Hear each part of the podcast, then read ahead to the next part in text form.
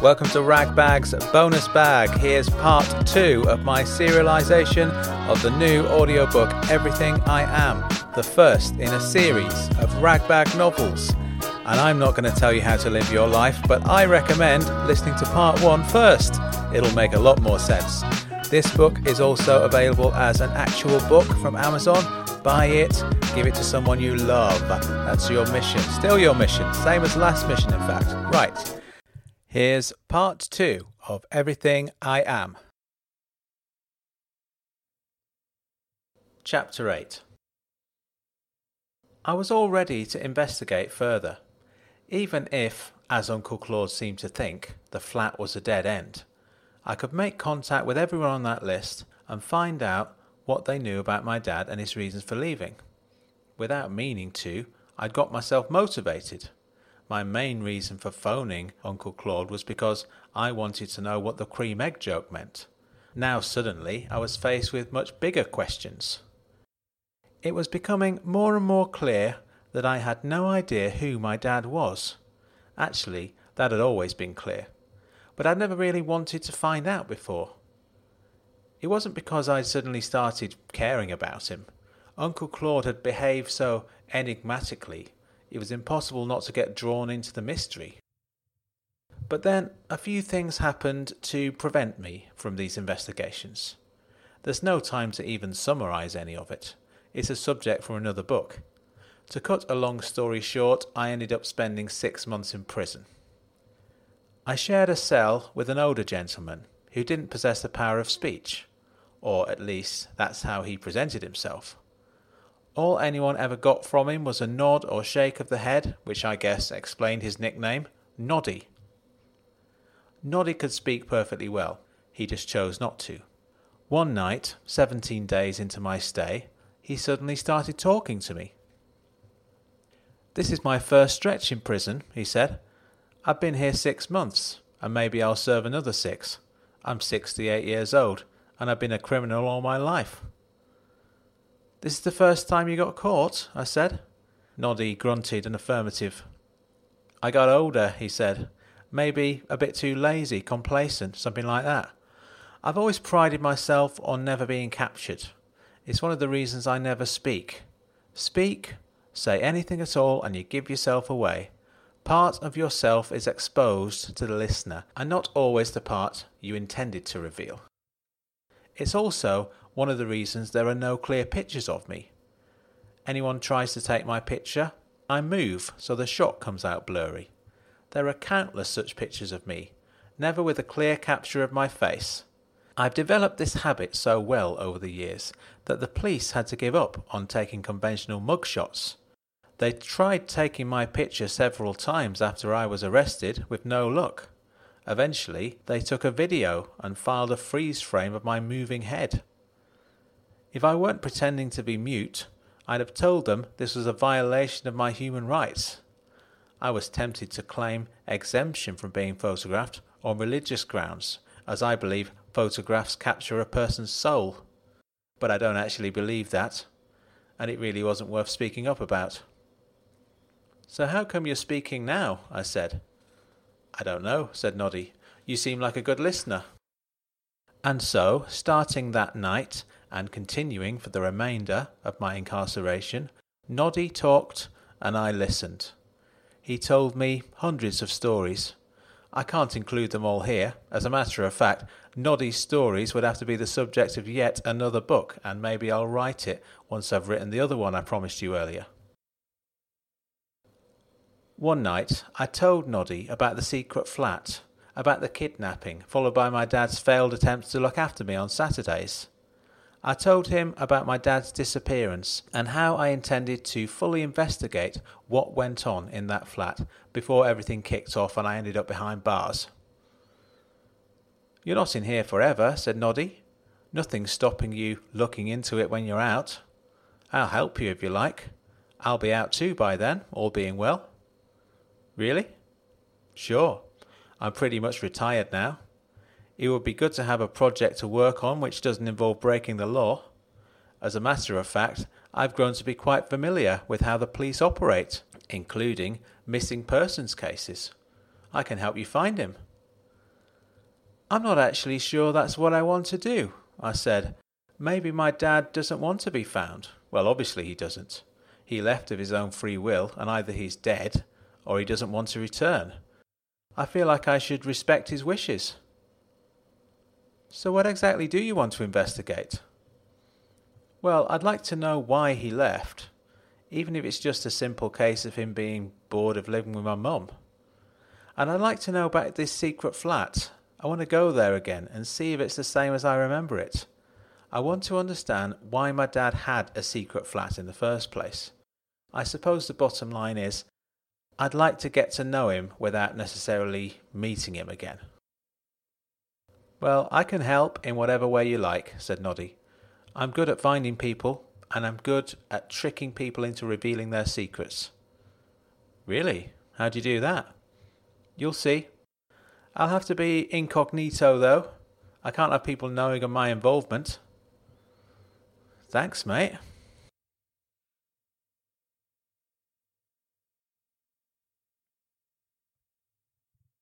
Chapter 9 Noddy was released a couple of weeks after me. We lived nowhere near each other, but apparently he was happy to make the journey up to my place, putting himself up in a nearby hotel. Less than forty eight hours after he got out of prison, he turned up on my doorstep, looking completely unrecognizable. Different colour hair, different skin tone, different mannerisms, different voice, American accent. Luckily, I'd got to know him well by this point, and none of this surprised me. This is what I do, said Noddy as he perched on the edge of my couch. My name today is Brad Hartley. I'm on vacation. Tomorrow I'll be somebody else. This is just the way I have to operate in the outside world. Noddy was a prison nickname, as well as being just another character I was playing. But why do you need to be in disguise? I said. We're not going to be breaking the law. It's the way I operate, Noddy repeated whether I'm engaging in criminal activity or otherwise. It's useful for many reasons. In the case of this particular investigation, we're going to be digging around for information. Remember, I said I have particular ways of getting information out of people. This is how I do it. People totally let their guard down around American tourists. For one thing, Brad Hartley is clearly not a threat to anyone. He's a friendly face and all he wants to do is soak up some good old British culture. And people feel obliged to give him what he wants. Secondly, anyone who comes into contact with Brad are extremely unlikely to ever see him again. After all, as Brad keeps mentioning, he's heading down to London on Friday to see Buckingham Palace before catching his flight home. This perhaps explains why people are so willing to confide their secrets to Brad. They'll tell him all sorts of terrible things, simply because he's guaranteed to never come into contact with any of the people involved. Brad is one of the best extractors of information around. I'm sure you know what you're talking about, I said. I really do appreciate what you're doing for me, by the way. That's okay, Frank, he said. You were nice to me in prison, and that means a lot. We talked strategy for a bit, then headed off for point number one in the plan the betting shop. I'd already undergone several strained conversations with my mum, in which I attempted to establish the name of the betting shop me and my dad visited in 1986. She initially claimed she had no idea, until I pointed out she must have known, because she made that phone call. Then she claimed she couldn't remember, to which my response was, Why not? Your husband went there every week, presumably for years on end. You must be able to recall at least the name of the place. Her response was, OK, I do remember, but I don't want to tell you. When I asked why not, she said she didn't want me digging around into my father's past because the past should be left as it is. Then I got a little bit existential when I pointed out that the past is as real today as it was back then. It could even be argued that the past is still happening, that in a very real sense, I am still six years old and my dad hasn't disappeared yet. And as long as those memories exist, those events will continue to replay themselves over and over again. and in the end, she just told me to get me off the phone. I'd been half expecting the business to have closed down or moved location, but as it happened, it was still in that same spot. As soon as I walked in, I recognized it. Same layout, same colour scheme, without the cigarette smoke, but clearly the place in which those events occurred two decades previously. The point of this exercise was to track someone down, anyone from that list who might still be associated with that shop. Noddy's name for our strategy was Good Cop, Weird Cop, and what happened next should demonstrate what that means. I approached the counter and, in a loud, clear voice, I announced to the girl at the desk I'm trying to track down a man called Olaf, who was the manager of this place 20 years ago. Maybe he's still the manager? Or I'm guessing he's changed jobs or retired by this point? The girl smiled politely. I don't know anyone called Olaf, she said, but I can ask around. Maybe some of the regulars remember him. Is he a relative of yours, or? No, but ultimately it's concerning a relative of mine, Frank Burton. That's my name as well, I'm Frank Jr. He went missing a couple of years ago.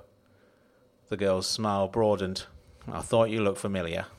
What, you know my dad? I've been here a few years now, she said. Your dad was in here all the time. His office isn't far, so he used to pop in during his lunch break. Coffee breaks too, quite often. The regulars still talk about him. Well, you know what he's like. Not really, I said. He's a bit of a mystery to me. You probably know him better than I do. The smile was gone now. I can't really say I knew him, she said. I didn't even know he had a son. He's a very good secret keeper, as it turns out, I said. Behind me, Brad Hartley was entering the shop, wearing a Union Jack baseball cap. I had my back to him, but in my memory I can see him, expertly stumbling through the door as though entering the shop was in no way intentional. Hello, he called to the room. You make books here? I imagine a few heads turned, but no one responded verbally. The way Noddy recalled the incident later, the seven or eight punters who were in the room at the time looked in his direction as though someone had turned on an additional TV, then were mildly confused by the sight of an actual American standing before them. This is a bookmaker's, right? said Brad. You make books? Laughter this time. no, someone said. We don't make books, we gamble, pal. I turned to see Brad's face light up as he strode into the middle of the room. You gamble? He said. What's that? Forgive me. You may be able to tell from my voice, but I'm not from these shores. You don't gamble in America? someone said. Depends on what gamble means. As I say, I don't understand what you're saying. What about Las Vegas? Oh, yes, Las Vegas. Another one for the bucket list. When I go there, I'll take some shots at the machine gun shooting range, visit the replica Eiffel Tower, and watch the Penn and Teller Magic Show. And maybe visit a casino. What's a casino? They don't have them in your part of America. If they have, I've never seen one. At this point, I lost the thread of the conversation because the discussion awoke something within me, a memory from that day in this very shop. After that phone call with my mum, my dad took me to the supermarket before we went home. He stuck me in the child's seat in the trolley, even though my legs were clearly too large to comfortably fit through the tiny holes. My feet dangled down so far they almost scraped across the floor. What actually goes on in that shop of yours, Dad? I said. It's a place for making money, said my dad as he pushed. Most shops you go in, like this supermarket, for example, all you can do is spend money effectively, what we're doing right now is losing money, even though, strictly speaking, we're spending it on essential goods to keep us alive. We're still the losers in this game. We could have grown half the stuff in this trolley in our garden, but we've chosen not to because it's much more convenient to come here. Betting shops are different. A betting shop is the only kind of shop where you can leave with more money than what you walked in with. So it's a bit like a bank. I wouldn't put it like that. In some respects, it's better than a bank. In others, it's much worse. It all depends on how you play the game. What game? I said. It's called gambling. You said that, but what is gambling? It's difficult to explain it properly. How far can you count? And count up to infinity, I said. No, you can't. Yes, I can. Infinity is the biggest number in the world. No, it isn't. All you have to do is keep on adding one and then you'll get there. Listen, infinity isn't a number, right? But we're not talking about that. I was just checking you can count to a hundred. Well, that's easy. One, two, three, four. I believe you, Frank. You don't have to actually do it. I'm just trying to explain how gambling works. Now, let's say there's a horse race, and if I guess which horse is going to win, I can make a hundred pounds, even though I only walked into the shop with a ten pound note. If I lose that bet, I leave with nothing. I've lost ten pounds, but if I win, you win a hundred pounds, I said, and that's ten times more than what you started with. How did you know that? Come on, Dad, 10 is the easiest times table. So you see what I'm saying? There's an opportunity there. Now, most people leave with less than what they came in with. That's how the betting shop makes its money. It's designed to trick people into making the wrong choices. You have to be clever and really put the work in if you want to do well. Most of the people in that shop are there because they like the idea of easy money. And that's why they lose because gambling isn't easy. Making that hundred pounds is harder than doing an honest day's work. And that's why I'm away from home so often, Frank. I have this other job in addition to my job selling locks. You must make an awful lot of money, I said. I do sometimes, he said, but I'm yet to figure out a way of sustaining it, a way of repeatedly, consistently winning. But I will figure it out, and once I've done that, he made an aeroplane sound effect. the sky's the limit. I was so busy thinking about this incident that I didn't hear a word of the similar discussion Brad Hartley was having with the betting shop customers. And when I returned to the room, Brad was shouting at the top of his voice, Do you mean to tell me that I can turn my money into even more money? just by guessing the outcome of a sporting event correctly? We'll be rich, boys. We're all gonna be rich. A man poked his head out from behind the slot machine. He grinned and declared, Forget sporting events, mate. This is where the big bucks are. He pointed to the whizzing, whirring contraption in front of him. But Brad had already danced right out of the shop, leaving a strange silence in his wake. I was about to start wondering what the point of this routine of Noddy's had been. But then I realised something. I recognised the guy at the slot machine. He was there that day, twenty years ago. He wasn't one of the names on the list, but he was there. He was balder, wrinklier, and his tattoos had stretched out a little bit. But it was him, it was Dave. Without meaning to, I said his name out loud and the room had gone quiet, so he was bound to have heard me. Then he said my name too. I approached him and shook his hand. You look exactly like him, he said. How do you know me? Your old man show you a picture or something? I met you once, I said. My dad brought me here when I was six years old. He called you a mug for using the slot machines. Doesn't seem to have put you off. Dave laughed. You could say that. You know, I haven't made my millions yet. In fact, I lose a lot. But I swear to you, I'm almost there. I've almost got my system sorted. Tell your old man when you see him. I can't, he disappeared. You haven't got him stashed away somewhere? Not unless he's been playing an elaborate game of hide and seek. So what are you doing here? Well, I'm looking for him, in a manner of speaking. Can I buy you a drink, by the way? I have a few questions, and you look a bit thirsty. I'm six years sober, but I'll have a cup of tea from that machine if you're buying. Congratulations, and yes, coming right up. Actually, let's get out of here. I'd stick around and see how much that tourist brings back from the cash point, but I don't trust myself not to intervene. Intervene how?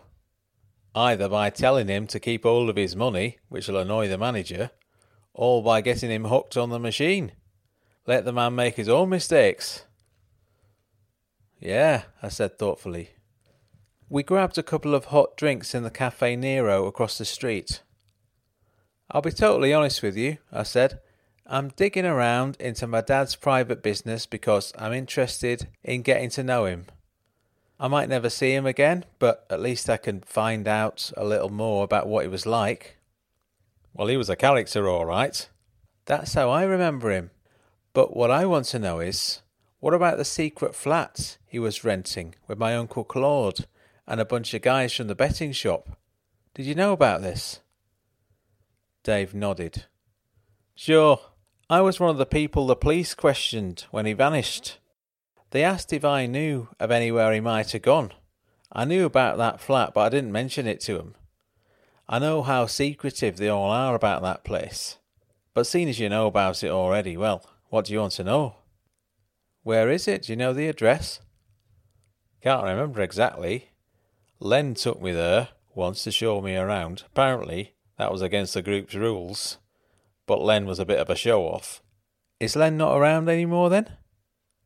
He is, but I never see him. What about the others? Omar, Martin, Graham, Olaf, Ben. He blinked when I said that last name, which struck me as odd when I recalled it later. I'm still in touch with Olaf and Graham, he said. I'll give you their numbers. Maybe they'll talk to you, but like I say, they're very protective of that place. They'll hate the fact that you found out about it. I couldn't help but find out. My dad took me there when I was six. We stayed there for a whole week. I could probably figure out where it is based on memory, but then what? I'd rather make contact with someone who has a key. What are you hoping to find there? Well, not my dad, obviously. I know he's not there. I just have a feeling there's something in there, some tiny piece of evidence that's been left behind. Like what? I won't know until I find it. Well, good luck. You do look an awful lot like him. Yes, I said, I've seen photos of him at my age. Thanks for the tea. So who's Ben? I said. He blinked again. I don't know he said. Omar? Runs a laundrette on K Street. Used to, anyway. Maybe he's still there. Do you have his number? No, we weren't friends. He's not a gambler or a drinker. And I got my own washing machine, so we didn't cross paths. Him and Claude were on some kind of local business committee together. Right. Claude never mentioned him then? No, but I don't see much of my uncle. Bit of an oddball. Hey, said Dave firmly. Your Uncle Claude is a good man. Is he? Your dad spoke very highly of him. Good boss, reliable, very, very, very understanding. Okay, that's interesting.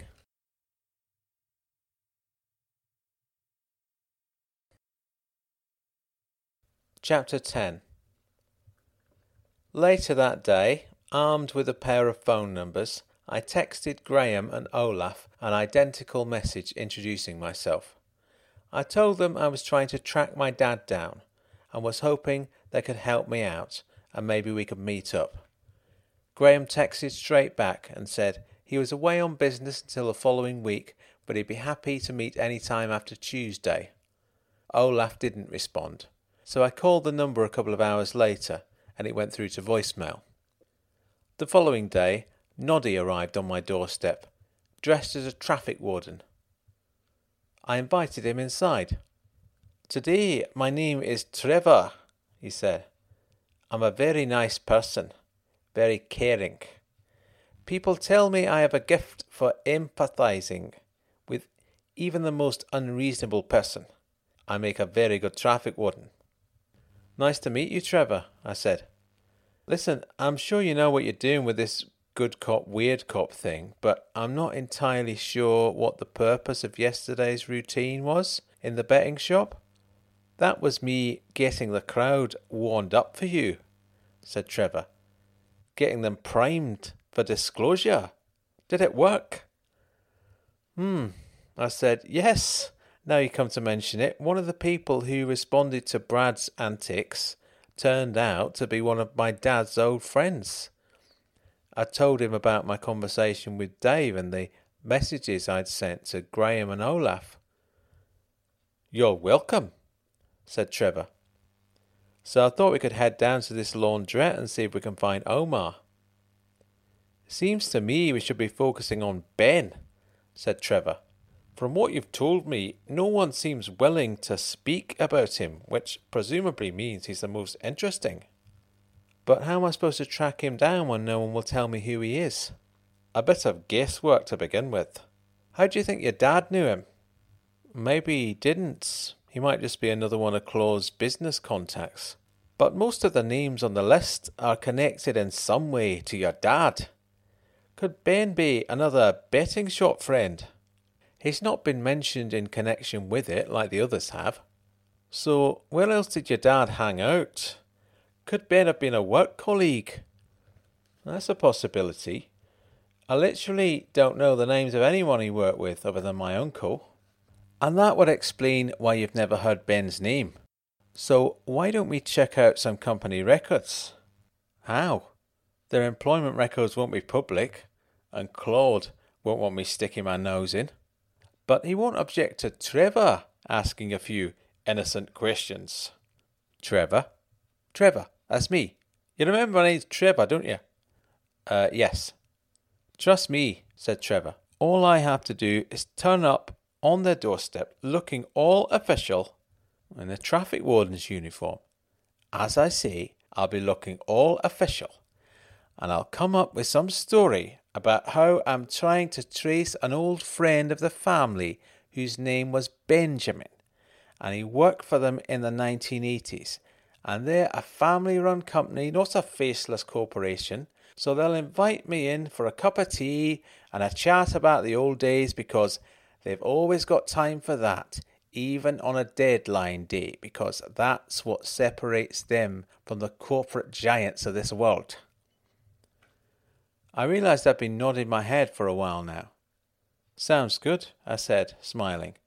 I like it, Noddy, Trevor. I'd love to be a fly in the wall. I can't do that for you. Sorry. Got some equipment, hidden camera stuff. I'll send you a link. There's some software to download, and then you can watch through your computer. Really? It's very user friendly. This is brilliant, mate. I'm glad to have you on board. And listen, I'm sorry I doubted you. Think nothing of it, said Trevor. And I realized he was right. Trevor did have a rare gift for empathy. Before I knew what was happening, I was sitting at my computer desk watching a live feed of Trevor walking across an industrial estate car park. He arrived at the unit where Uncle Claude's company, Boss Locks, was based. The company didn't appear to have a proper reception area. Trevor opened the door, walked straight into the office where a bunch of young admin staff were punching at their keyboards. Hello, said Trevor. Can I help? asked a voice I couldn't see. I'm very much hoping you can. My name's Trevor, by the way. That's an old family friend I haven't seen since 1986. From what I can gather, he used to work for this company, and I'd very much like to know what became of him. Everyone stopped typing. Do you like a cup of tea? said another voice, a familiar one this time, Uncle Claude. I'd feared this would happen. There was no way Trevor would get a straight answer while Claude was hanging around.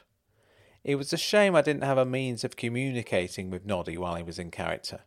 I'd have told him to come up with some kind of diversion, which meant Claude had to leave the room while he casually asked one of the admin staff to look up the company records. As it turns out, that would have been entirely the wrong approach. I often wonder what would have happened if I hadn't gone to prison, hadn't met Noddy, and ended up trying to do all of this on my own.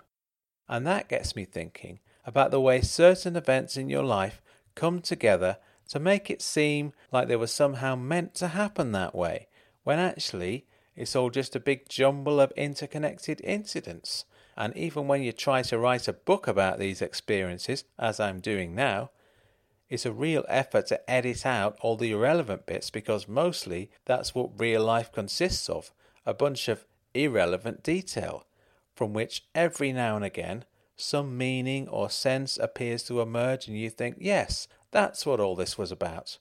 But then you press undo in your head and all the irrelevant detail that you deleted reappears.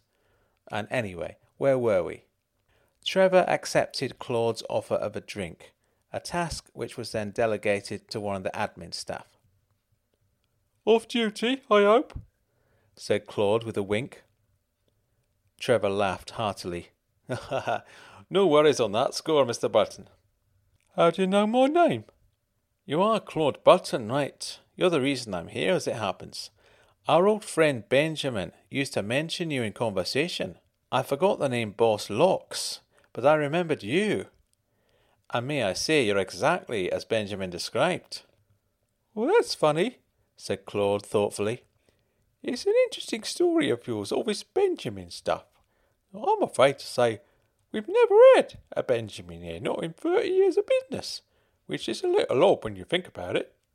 It's probably a case of his work name being different to the one he used in the outside world, said Trevor. Take me. At work, I'm usually known as Trev, or often just T. My family knows me as Trevor, so you probably knew Benjamin as Ben or Benny or perhaps a variation on his surname, which sadly I never got to know. He was a very private man, as it turns out, hence me having such trouble tracking him down later on in life. I'm very sorry, said Claude, but I'm the gaffer of this place, and I can assure you there's been no Bens, no Bennies, no Benjamins. I say it's unusual not to have one because it's a fairly common name, I suppose, but actually we haven't had that many staff over the years. We're a family run company, you see, Trevor.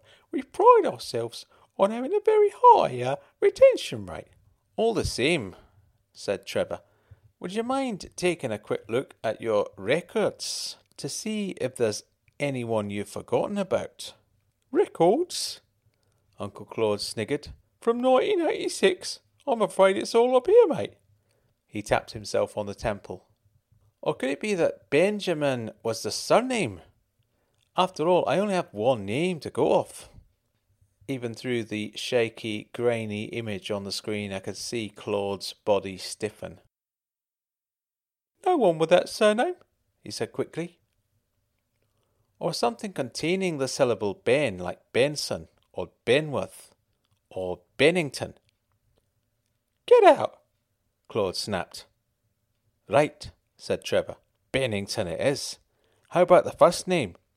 Please leave, said Claude. I don't know who put you up to this, but I've got a pretty good idea. Now get out. Ian, Ian, Mark, Peter, John, Terry, Glenn, Peter, Mike, Michael, Mick, Peter, Ian, George, Pete, possibly, David, Dave, Peter? Peter? Okay. Trevor couldn't help a victorious chuckle. you gave it away that time. Peter, it is. Thanks for your help, Claude. Frank says hi. I've got a good mind to report you to the local authority. you could report me to the fancy dress shop where I rented the outfit from. Laters.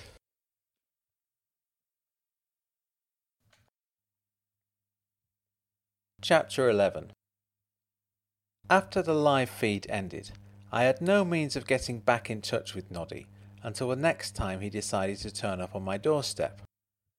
I didn't know which hotel he was staying in, otherwise, I'd have whizzed straight round there to congratulate him on a fine piece of deduction. I wanted to tell him I was having a wonderful time, and if all of this came to nothing and we never found out anything remotely useful about my dad, it would still be a worthwhile experience because whichever way you looked at it, playing detectives was a lot of fun. But I couldn't continue without my partner, and seeing as Noddy was uncontactable, I was going to have to wait. In the meantime, I received a text back from Olaf saying, Sorry, I can't talk. I tried calling him back, but went straight through to voicemail. Two hours later, with still no sign of Noddy, I was beginning to get impatient. I called Olaf's number again, and as expected, went straight through to voicemail. Listen, I hissed after the beep. I know about your secret flat. I know because I've been there myself and seen it with my own eyes. And I know that the police didn't go there when they investigated my dad's disappearance because no one told them about it, which could well be considered obstruction. And one last thing if all of that isn't enough for you to agree to speak to me, I know about Peter Bennington. Call me back. After taking a couple of breaths, I regretted leaving the message. A minute and a half later, I received a call back from Olaf. Hello, I said. My wife is in the next room, and it's essential she doesn't hear a word of this, said Olaf. So whatever you have to say, please say it quickly. OK, who's Peter Bennington? Peter Bennington, otherwise known as Ben, was at one time a tenant of the flat which I rented out to a group of associates, including your father. Next question, quickly. OK, what is the address of this flat? I'm not telling you. Next. Do you have any idea why my dad disappeared? No, but if I was going to guess, I'd say it was something to do with this plan he had. He kept talking about a plan, but he wouldn't say any more about it. He'd make this kind of I don't know what you call it. I've lived in this country for most of my life, but English is not my first language, and despite its ubiquity, it's actually very difficult to properly get to grips with. Like, what would you call this? Olaf made an aeroplane sound effect. I'd call it an aeroplane sound effect, I said. So what does that mean? I mean, he'd make that noise, and then he'd say, The sky's the limit? Exactly. How do you know? I remembered it yesterday. This is what seems to be the useful bit of this investigation, not just the things people are saying, but the things people are reminding me of. Right. That's very interesting. It's actually very nice to speak to you, Frank. You remind me very much of your father. I miss him, and I wish I could help you find him, but I don't think he wants to be found, and that's the absolute truth as I see it. I completely agree, I said. I don't think he wants to be found either. He left of his own free will, and he's decided not to return, and I think we should all respect that. As a matter of fact, I'm sorry that I said I was looking for my dad. I'm not looking for him. I don't want to find him.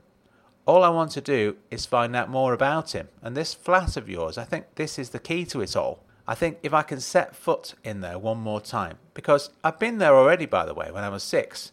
If I can go there and take a look around, maybe I'll be able to make my peace with him somehow. That's all you want to do, said Olaf. Make peace with your father. That's what this is all about.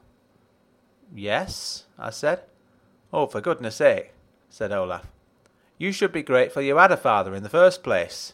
I spent the whole of my childhood wishing my father didn't exist.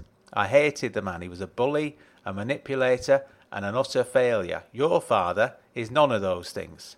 Be grateful for the days you spent with him. Stop sticking your nose into matters that don't concern you. I'm in the bathroom right now. There is a river just beyond my back fence. If I aim correctly, I shall be able to sink this phone right into it from the bathroom window. I'll keep you on the line. You can hear what it sounds like when it sinks to the bottom. I will, of course, purchase a new phone with a different number. Please do not attempt to contact me again. I will say this before I leave you. If your father had wanted you to know about Peter Bennington, he'd have told you about him.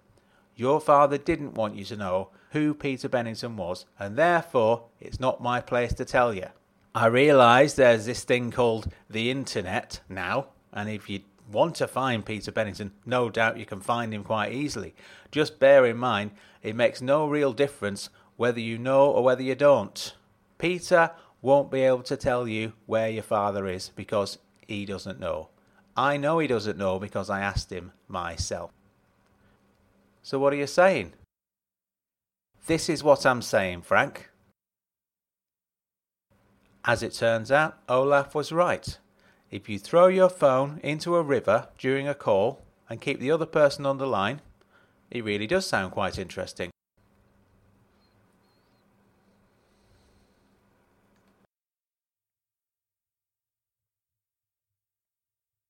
Chapter 12 The next day, Noddy didn't arrive until 11 in the morning.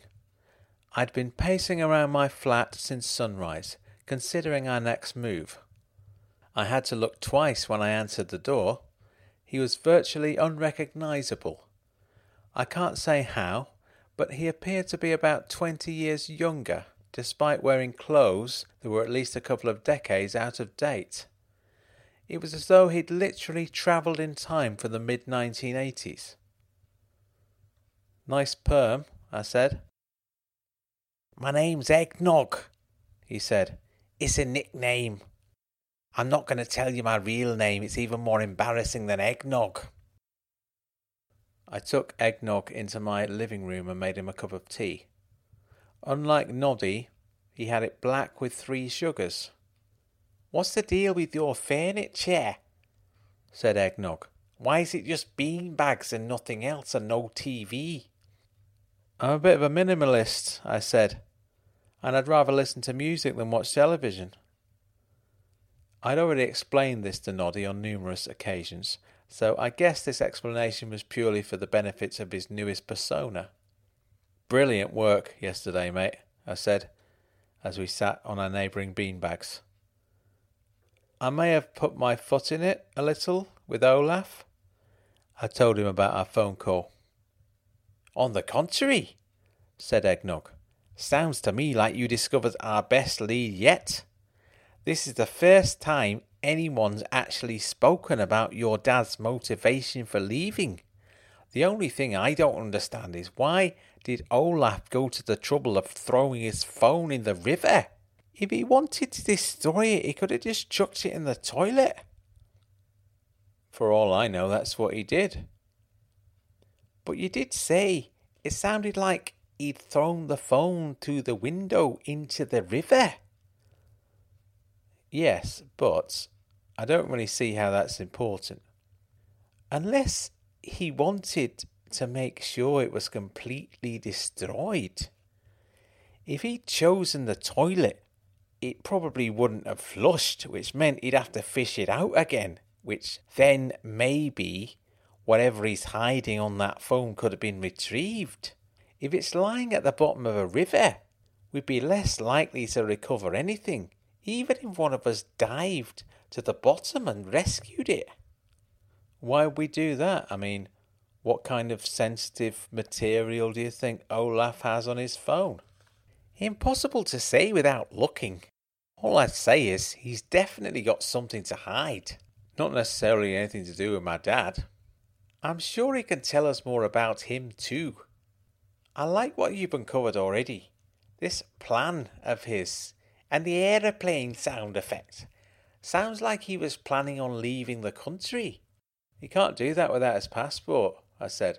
That's one thing that did get established in the police investigation. He didn't take it with him. He could have taken an internal flight, London or Glasgow or wherever. Did the police look into internal flights? I really don't know, I said. My mum used to update me on the phone, but I wasn't really interested at the time. Then you know who we need to speak to next, then, don't you? Who, the police? Your mother. You don't think Omar's worth pursuing? He definitely is, said Eggnog. But let's do our groundwork first. Let's talk to someone we know rather than a total stranger. I went silent for a while, thinking about Eggnog's description of my mum as someone we know. For a start, I knew so little about her. I'd lived in this flat for most of my adult life, and my mum had never set foot inside it or even expressed an interest in knowing where I lived. This wasn't because she disowned me or anything. She was just happier not being involved in any aspects of my life. I remember our drive from home to my university halls of residence. My new home was around 45 minutes away, but I might as well have chosen to study on a different continent and stay there forever. My mum spent the whole of the journey talking to me. She'd never been one for making big speeches, but clearly it was important to her that I understood the fundamental shift in my living circumstances and what it meant. You may not agree with this, Frank, she said, but we're not like other families. We do things differently. I've done everything I can to make sure you've got the skills you need to succeed in life. I've made sure you've made an effort with your education. I've made sure you know how to eat properly. I've made sure you understand the value of money. I've made sure you have the confidence to interact with other people and not keep worrying about what people think of you. I know you have, I said. And I've done it pretty much single handedly with your dad out of the house all the time. But really, that's made it a lot easier because if he were around, he'd be sticking his oar in, telling me I'm doing it all wrong, and you'd be confused and unhappy, and God knows how you'll have turned out. But you've turned out well. You're a proper grown up. Unlike a lot of the people you'll be mixing with at university, most families aren't like us, Frank. Most parents carry on treating their children like children, even when they're clearly not. Some of them do it their entire lives. Instead of sending them out into the world fully equipped to deal with life's stresses and strains, they'll carry on supporting them financially, emotionally, much as they did when they were seven years old. If you want my opinion, and I couldn't help smirking when she said that because as soon as she used the words, if you want my opinion, she sounded exactly like her husband. My mum was too caught up in her monologue to notice my amusement. If you want my opinion, she said, the birds have got the right idea. Now she definitely sounded like my dad. I wouldn't be surprised if he'd written this little speech for her to rattle off. When baby birds are big enough, they fly the nest. Ironically, that's the expression that normal families use when they're talking about their offspring growing up and leaving home. Fly the nest. But they don't fly the nest. They keep coming back again and again, whether it's visiting for the weekend or moving back in because they weren't quite ready to leave yet. And even when they do leave, they continue referring to their parents' house as home, rather than home being the place they're actually living in. Flying the nest means getting the hell out of there, spreading their wings and flying properly away once and for all. And that's what you're doing, Frank. You're flying the nest. You're building your own nest. And I'd be more than happy if you never came back. I think it would be wonderful if you never came back. I hope you don't see this as me rejecting you in some way. I didn't say anything. Of course, you'd be welcome to visit, she said. Any time you like, but please don't think of my house as your home any more. Think of it as the nest you've flown from. Okay, I said. You do understand what I'm saying, don't you, Frank? I know that you do because you're an intelligent man and I'm immensely proud of you. In hindsight, this was a weird thing for her to have said, given that this was the one and only time my mum ever told me she was proud of me. It's not weird because she finally came out and said it, it's just odd that, given that she'd never said it before, she'd chosen to add the word immensely. But sometimes people just say things, don't they? And most of the things we say are just spur of the moment pronouncements which may or may not have any tangible relevance. I suppose what I'm trying to say is I've spent too many hours pondering over my mum's use of that one adjective when I know from experience that my mum doesn't put a great deal of thought into her choice of lexicon. I do understand, I said. Thanks, Mum. You know I never wanted children, don't you? She added. Yes, you've mentioned that. But I ended up with one, and I made it work. I made you into a proper person, a proper human being, which actually makes me very proud of myself. Let's just brush over the hours I've spent trying to analyse that use of the word actually, which may well have signified a contradiction to the earlier statement, i.e., actually, when I said I was immensely proud of you, etc. But now, she continued, it's time for you to move on to your new life with my blessing. Blessing. Now, there's a funny word, but let's not get carried away. You can be forgiven at this point if you've been given the wrong impression about my mom. I haven't really introduced her properly yet. She's popped up a couple of times prior to this chapter. On both occasions, just a quick walk on part where she's angry with something my dad has done. And now here she is in her first proper scene, and she's delivering what seems to be an impassioned speech and using all sorts of emotionally charged language. But really, that's not what my mum's like at all. She saves her emotions for special occasions. You are right, said Eggnog. You haven't said anything for a while. Just taking a trip down memory lane, as they say, I said. And yes, I think you're right. As much as I don't want to, we do need to go back to my parents' house.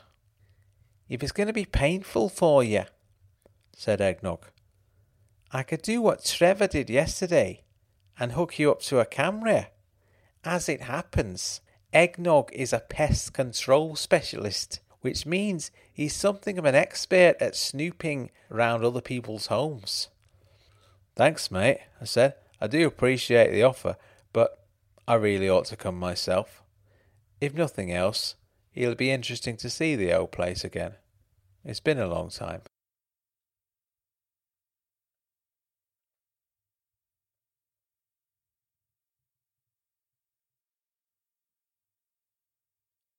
Chapter 13 For reasons which I won't go into here, since the late 1980s, my parents' front lawn has been almost completely obscured by eight industrial sized candy floss making machines, which have been arranged in a rough square covered by a weather beaten tarpaulin.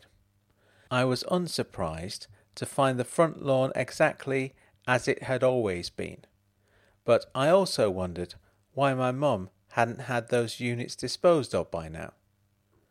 I'd warned my mum on the phone that myself and my friend Eggnog were coming over to have a chat. She seemed vaguely curious as to what we might have to say for ourselves, but otherwise this was just a casual pop in. She invited us in and offered us a seat in the dusty living room. I had to clear away a stack of crumpled paperwork and shoe boxes full of old coins and buttons so that I could get to the armchair.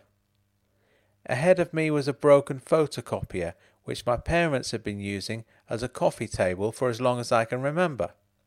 Do you think this thing is worth something now? I said, pointing at the machine, like a collector's item or something. My mum shrugged. Do you know anyone who collects photocopiers? I suppose not. I was just thinking maybe you could make some money off it and, you know, buy an actual coffee table. This is all your dad's stuff. If he wants to come back and clear it all out, he can. Nothing to do with me. But you live here and he doesn't. And he's not coming back, is he? I'm always expecting him to walk through that door with a bottle of milk in his hand, she said. But you're right, of course. He's gone. I've accepted that. And how do you feel about it? I said. I've accepted it. You don't feel angry that he left? Not as angry as I'd feel if he was still around. What do you mean? I mean, he drove me up the wall a lot of the time. We had a nice little arrangement. I'd look after you and look after the house, and he'd go out to work and do whatever else it was that he did. He'd stay out of my way, and I'd stay out of his. Usually I was fast asleep in bed by the time he got home, and he was gone by the time I woke up. I used to think he was surviving very well on the tiny amount of sleep that he got, but a couple of years ago your Uncle Claude mentioned that your dad used to nap during the day while he was at work. His sleeping pattern was all over the place. Are you still in touch with Claude? I said. Not really, she said, although, funnily enough, he called me yesterday to warn me about you. That's good. He said you've been sticking your nose into things or something, and apparently you've sent a traffic warden round to his office who was asking some awkward questions. Nothing to do with me, I said. Or me? Eggnog chipped in. Oh, I'm sure it wasn't, she said. The way Claude described this man, he was about twenty years older than you, and Scottish. I'm not sure what Claude's problem is. I think it might be something to do with that secret flat the two of them had. I wasn't sure whether to burst out laughing or gasp in surprise, so somehow, amid the confusion over how to react, I yawned loudly. Oh, excuse me, I said. I didn't realize you knew about that. Oh, it came out many years ago, she said. I don't know if you remember, but he took you there when you were six. I remember that very clearly, I said. And I told him it was all over, he wasn't welcome back, and he was never going to see you again, all that sort of thing. And for whatever reason, he begged me to take him back. And I said that could only happen if he was entirely honest and told me where he'd taken you.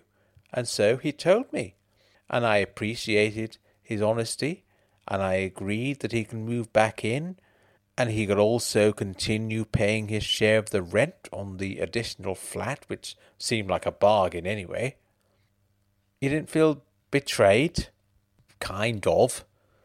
But also, I thought it was a really good idea, and I told him that. I told him, go there whenever you want have your own space because that gives me some space too. And you see what I mean? We had this understanding. That's why I don't feel angry about him leaving because I see that as an extension of our initial agreement.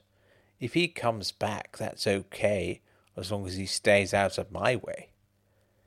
If he doesn't come back, even better. Good luck to him. Also, if he doesn't come back, maybe you could clear up all of his stuff at some point. I can help you if you like. Or not, Eggnog chipped in. Frank is much more comfortable in a tidy room. But of course, he doesn't live here any more, so it's your choice, that's what I'm saying. What's your name, by the way? Elizabeth, said my mum. Lovely name, said Eggnog. Do you shorten it? Liz, Lizzie, Beth. I never shorten my name, never. It's four syllables long, always. Good for you, Elizabeth. How about you? she said. What's your real name, Eggnog? I much prefer eggnog, thanks. I should have offered you a drink, she said. Would you like a cup of tea? Yes, please. Black, three sugars. How about you, Frank? Uh, yes, please. Tea. Also black, no sugar. My mum disappeared off to the kitchen to make the first cup of tea she'd ever made me. She seems to have taken a liking to you, I told Eggnog. I'm actually rather charming, said Eggnog. A lot more charming than Trevor. Maybe you should be the good cop in this little interrogation of ours. Maybe she'll open up to you more. If we're going to do that, said Eggnog, I suggest you start acting a little more oddly. Be a proper weird cop. How do I do that? I'm sure you'll think of something. My mum returned with two cups of tea and a large glass of neat gin for herself. Thank you, Elizabeth, said Eggnog. No problem. Sorry for not offering you one earlier.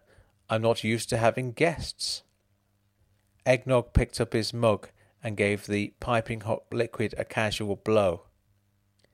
I'll be honest, he said. I think Frank has been beating about the bush somewhat. He hasn't mentioned this properly yet, but is actively investigating what happened to his father. My mum looked genuinely puzzled. There's been an investigation already, she said. It doesn't sound like they did a very good job, said Eggnog. Too much obstruction, perhaps, from those who knew him. Correct me if I'm wrong, but I understand the police were never made aware of this secret flat Frank Senior frequented. My mum shrugged. You didn't tell them about it either. It didn't seem relevant. Claude was very nervous about anyone finding out about it. He has this thing about reputation for some reason. People's reputations were at stake, so no, I didn't mention it to the police. I don't see what good it would have done. Did you ever visit the flat yourself, Elizabeth? No, why would I? Nobody else knew that I knew. Anyway, it was Frank's place. Nothing to do with me. What about Claude? I said. What about him? It sounds like he knew that you knew. Yes, she said, but I didn't know that he knew that I knew, not until years later, not until Claude reported Frank missing. At this point, I decided to start clucking like a chicken.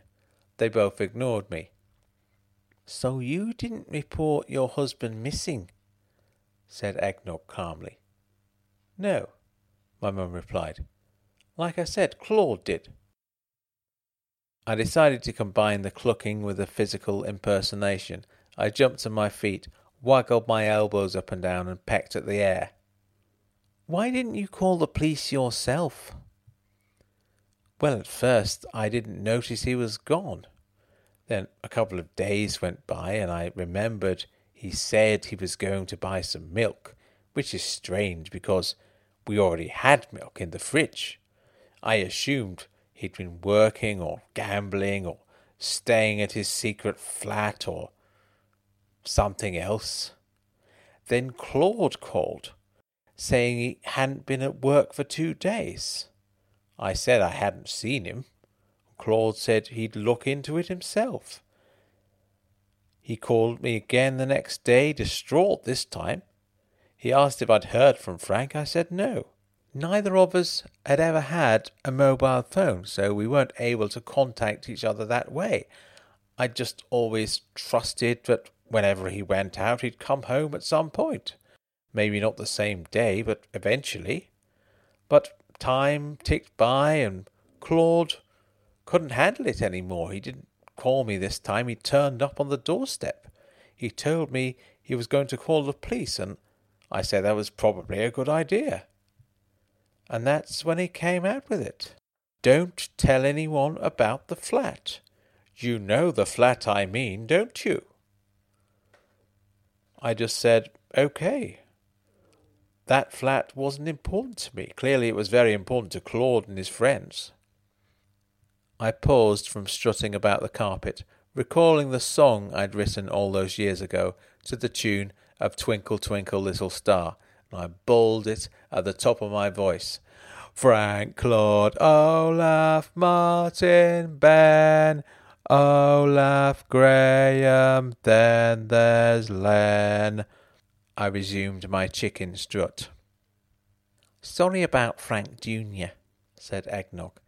It seems to me that his dad's disappearance didn't necessarily feel momentous at the time of it happening, but now, for whatever reason, he's, well, as you can see, he's taking it badly. But anyway, Elizabeth, that song he just sang, did you recognize any of those names?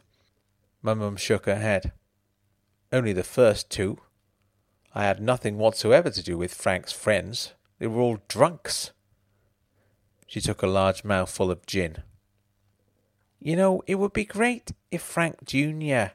could visit that flat again just to take a look around. Maybe Frank Sr. left a key here and an address. He may have left a key, said my mum, hidden away in one of his drawers or whatever. They're all still upstairs. I haven't touched anything of his. But I know for a fact that Claude changed the locks. He was so paranoid that the police would find a spare key somewhere when they searched this place. And then by some miracle they'd magically managed to figure out which door the key was for and let themselves in and find God knows what. So he changed the locks, pointlessly as it turns out. The police took one look at this place and realized they didn't have the manpower to rifle through all this junk. After all, what were they likely to find anyway? Elizabeth, said Eggnog, the more I hear about this case, the more it's becoming clear to me that the police didn't do much of a job.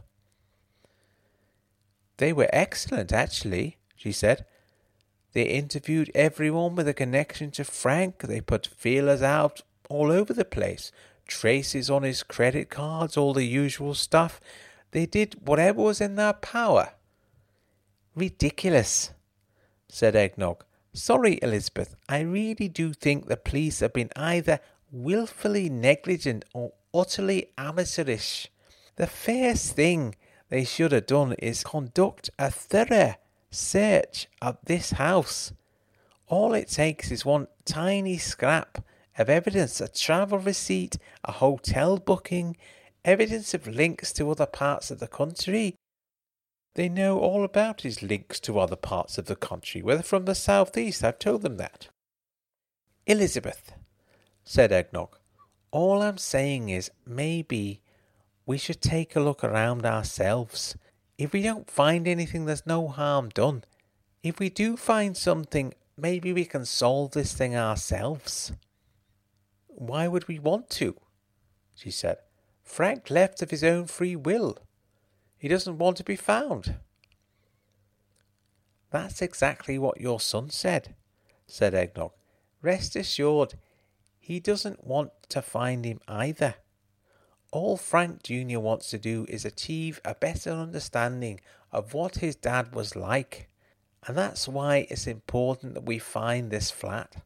All Frank Jr. wants to do is take a look around this secret flat see it for himself, and then perhaps he can have a go at seeing the world through his father's eyes. Is that too much to ask? My mum drained the rest of her glass in one swift jerk. She exhaled and said, Absolutely not. I think that's a great idea. You boys have a good look around. Don't mind me. Would you like to help, Elizabeth?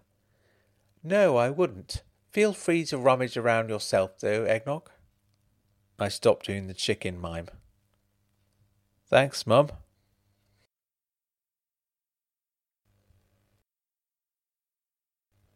Chapter 14 My mum sat in the living room reading a book and drinking more gin, while myself and Eggnog set about searching the house. Neither of us were sure what we were actually looking for. It was becoming clear that my dad's disappearance, unlike any other aspect of his life, had been carefully planned. It seemed unlikely that my dad would leave even the faintest trace of where he'd planned to escape to. But, as I kept on telling myself, this wasn't an attempt to find my dad. This was a mission to learn more about him, and it certainly felt like I was learning more about him in each corner we poked our noses into. But after two hours of snooping through my parents' possessions, we uncovered nothing of interest. There was so much junk to work our way through, it made sense to take a different zone each. Eggnog started with the garage and moved on to the downstairs floor. I worked my way through the bedroom upstairs. The room I used to sleep in was stacked from floor to ceiling with green plastic crates, each of them filled with irrelevant odds and ends. There were old school textbooks with their covers missing, body parts from various mannequin dolls, incomplete jigsaws, dented tin cups, endless piles of rusty screwdrivers and bent nails. The two questions I'd asked myself on our arrival were yet to be answered. Why had my dad bothered to keep hold of all of this stuff? And why hadn't my mum bothered throwing it all away? Then, as I was rifling through an old shoebox full of shattered vinyl records, it finally dawned on me what all this stuff had in common. I went downstairs to find Eggnog on his hands and knees, fishing misshapen coat hangers out from behind an armchair while my mum sat reading in the corner. I've realised something, I said, and I don't know what it means, but I know it means something. What's that? said my mum, not looking up from her book. Everything's broken. All the things my dad collected and stored in this house over the years, none of it's in any kind of useful working order. That can't just be a coincidence. He wasn't holding on to things despite the fact that they're broken beyond repair. He was deliberately collecting things because they were broken. Tell me I'm wrong. It's as good a theory as any, I suppose, said my mum. You really don't know? Are you telling me you don't know why my dad collected mountains of broken stuff? You didn't ask him at the time what the hell he was doing. We stayed out of each other's way, she said simply. We didn't talk. We didn't tell each other anything unless we absolutely had to. Your dad and me lived separate lives, Frank. It may not have seemed that way to you as a child. No, I said, that's exactly how it seemed as a child. For the most part, he lived a separate life to both of us. But still, his presence was here in the house even when he wasn't. And weirdly, it's like he's still here. Hang on a minute. I span around on the spot, looking the walls up and down as I did so. The pictures aren't here any more. You took all the pictures down, but you kept everything else. Why? I didn't take the pictures down, said my mum. I realized later your dad took them all down before he left, every single one. He took them with him. They're the only thing he took. He left his clothes, his boxes of junk. It was as though he had no prized possessions other than those pictures. I'd have to agree with you there, I said. We've searched this place from top to bottom and found nothing resembling prized possessions. Do you think he meant it as a metaphor or something? A metaphor for what? I don't know, the state of his mind, maybe? Things being broken? It's difficult to say because I know so little about him. And no offence, Mum, but you're not giving me much to go off. You're assuming I know him better than you, she said. I'm not sure I do. You married him. You wouldn't marry a total stranger. You must have known who he was. My mum rolled her eyes in an odd sort of way, and I was just about to ask her what that gesture signified when Eggnog popped his head up from behind the neighbouring chair with a crumpled white envelope in his hand. What's this? he said. I took the envelope from him and examined the doodle someone had drawn on the back. Did you do this, Mum? I said. She shook her head. That's your dad's handiwork. I examined it further. It was all done in a thick black marker. It was an oval shaped spiral design with a range of decorative flourishes, which gave the impression my dad had really thought about what he was drawing, rather than it being just some random scribbling. What's it a picture of? I said. My mum scoffed, suddenly looking rather drunk. Apparently, it's a map.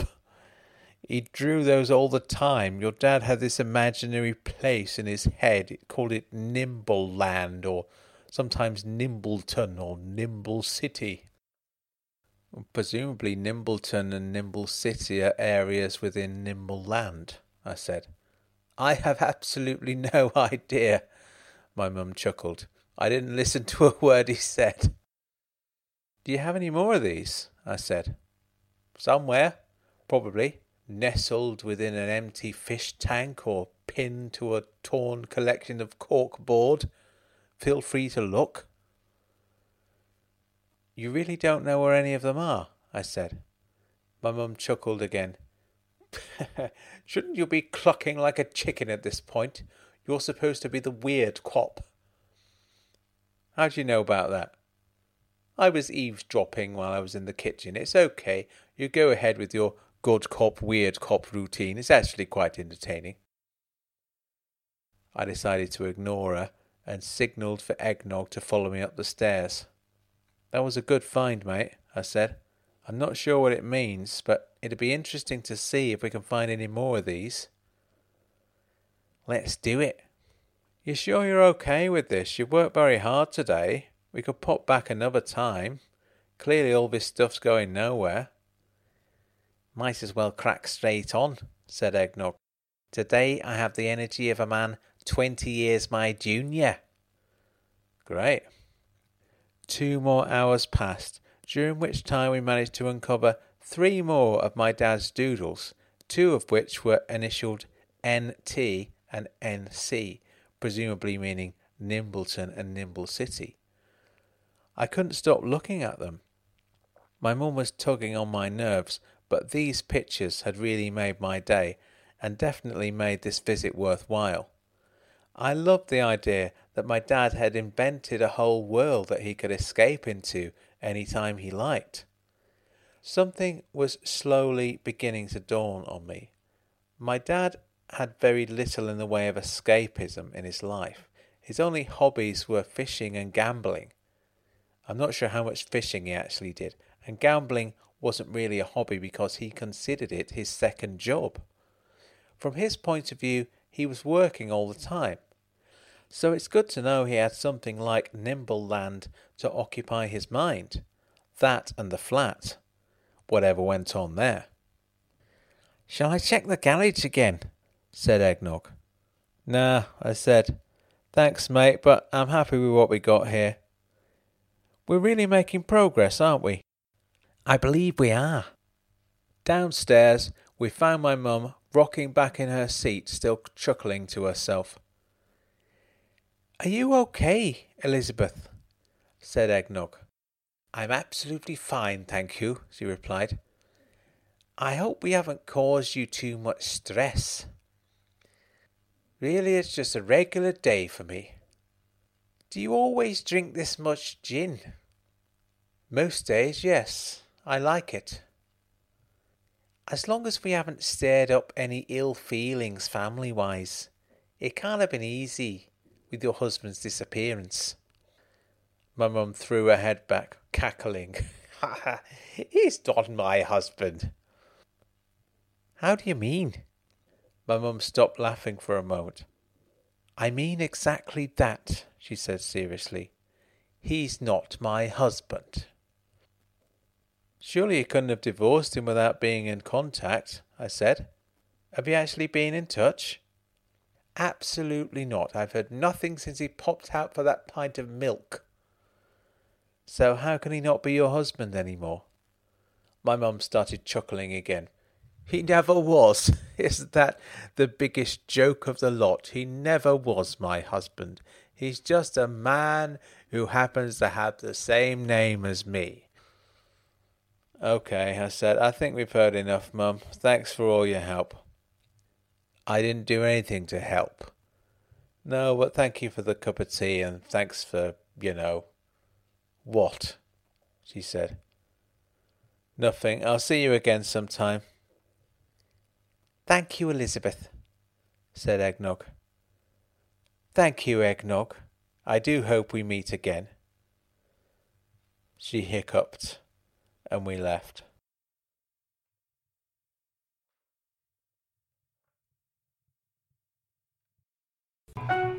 Thanks for listening. Not a bad book, right? It's good. It's very good. And it gets better as it goes along, so stick around for the later parts. Part 3 coming your way very soon. Once again, Ragbag Alliance, your mission is to buy a copy of the paperback version of this book and give it to someone you love. Tell them it's from me. How we're eventually going to take over the world, one copy of everything I am at a time. Further details at frankburton.co.uk. Check that out, and I will see you very, very soon.